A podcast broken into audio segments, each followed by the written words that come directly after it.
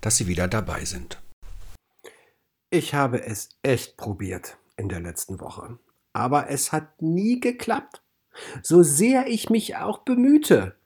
Auf dem Sofa, im Garten, im Schwimmbad. Keine Chance. Was ich meine? Das ist das Nixen. Ein Trend aus den Niederlanden. Davon habe ich die Tage irgendwie gehört und wollte es mal ausprobieren. Und Nixen, das bedeutet nichts anderes als einfach mal nichts tun. Sich auf das Sofa flezen, im Garten den Vögeln beim Zwitschern zuhören oder im Schwimmbad in den Himmel gucken. Nichts lesen, nichts reden, nicht mal auf irgendetwas konzentrieren, sondern einfach nur da sein. Wenn ich mich aber zum Nixen auf das Sofa gesetzt habe, dann ging es gleich wieder los, so als ob das Haus mit mir spricht. Das muss und jenes und hier und da. Im Garten genauso. Eigentlich könnte ich doch was Schönes lesen, statt hier nur so rumzusitzen. Naja, und im Schwimmbad, da habe ich mich dann tatsächlich lieber mit den anderen unterhalten, als einfach in den Himmel zu gucken. Da war also nichts mit dem Nichtstun, dem Nixen, dem einfach nur Dasein. Und so herrlich diese Vorstellung klingt, habe ich da gemerkt, so schwierig ist es auch, sie umzusetzen. Denn in der heutigen Zeit, da hat man ja immer irgendetwas zu tun. Nach diesem Hügge aus Dänemark, dem Rat zum Rückzug ins gemütliche Heim und dem Lagom aus Schweden, der Erinnerung an Balance und Maßhaltung im Leben, nun also das Nixen.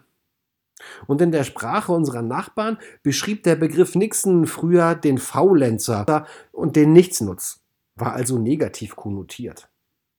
Heute, in einer Zeit, in der all unser Tun nur noch auf Effizienz ausgerichtet ist und das Herumsitzen nur dann akzeptiert wird, wenn es dabei auch noch um Selbstoptimierung geht, erinnert sei an Meditation oder Achtsamkeit. In diesen Zeiten also klingt das einfach so ohne Sinn und Zweck dasitzen ziemlich merkwürdig.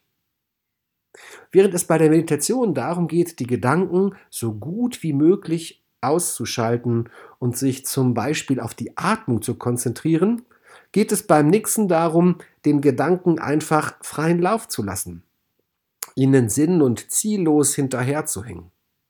So gelange man zu neuen Ideen, zu mehr Klarheit im Kopf, zu Kreativität und Motivation. Eine Erfahrung, die ich ja auch schon irgendwie gemacht habe. Da habe ich dann hin und her überlegt, wie dieses oder jenes zu machen sei, und erst als ich gar nicht mehr daran dachte, ich mit meinen Gedanken ganz woanders war, fiel mir, zapp, die Lösung ein. Einfach so das Nichtstun, das mit unseren Gedanken allein sein, das haben wir irgendwie verlernt. Die Busfahrt oder das Warten an der Kasse halten doch nur noch die wenigsten ohne irgendeine Form von Unterhaltung aus. Sofort wird das Handy gezückt und los geht's. Mal gucken, wer was wie bei WhatsApp oder Instagram geschrieben hat.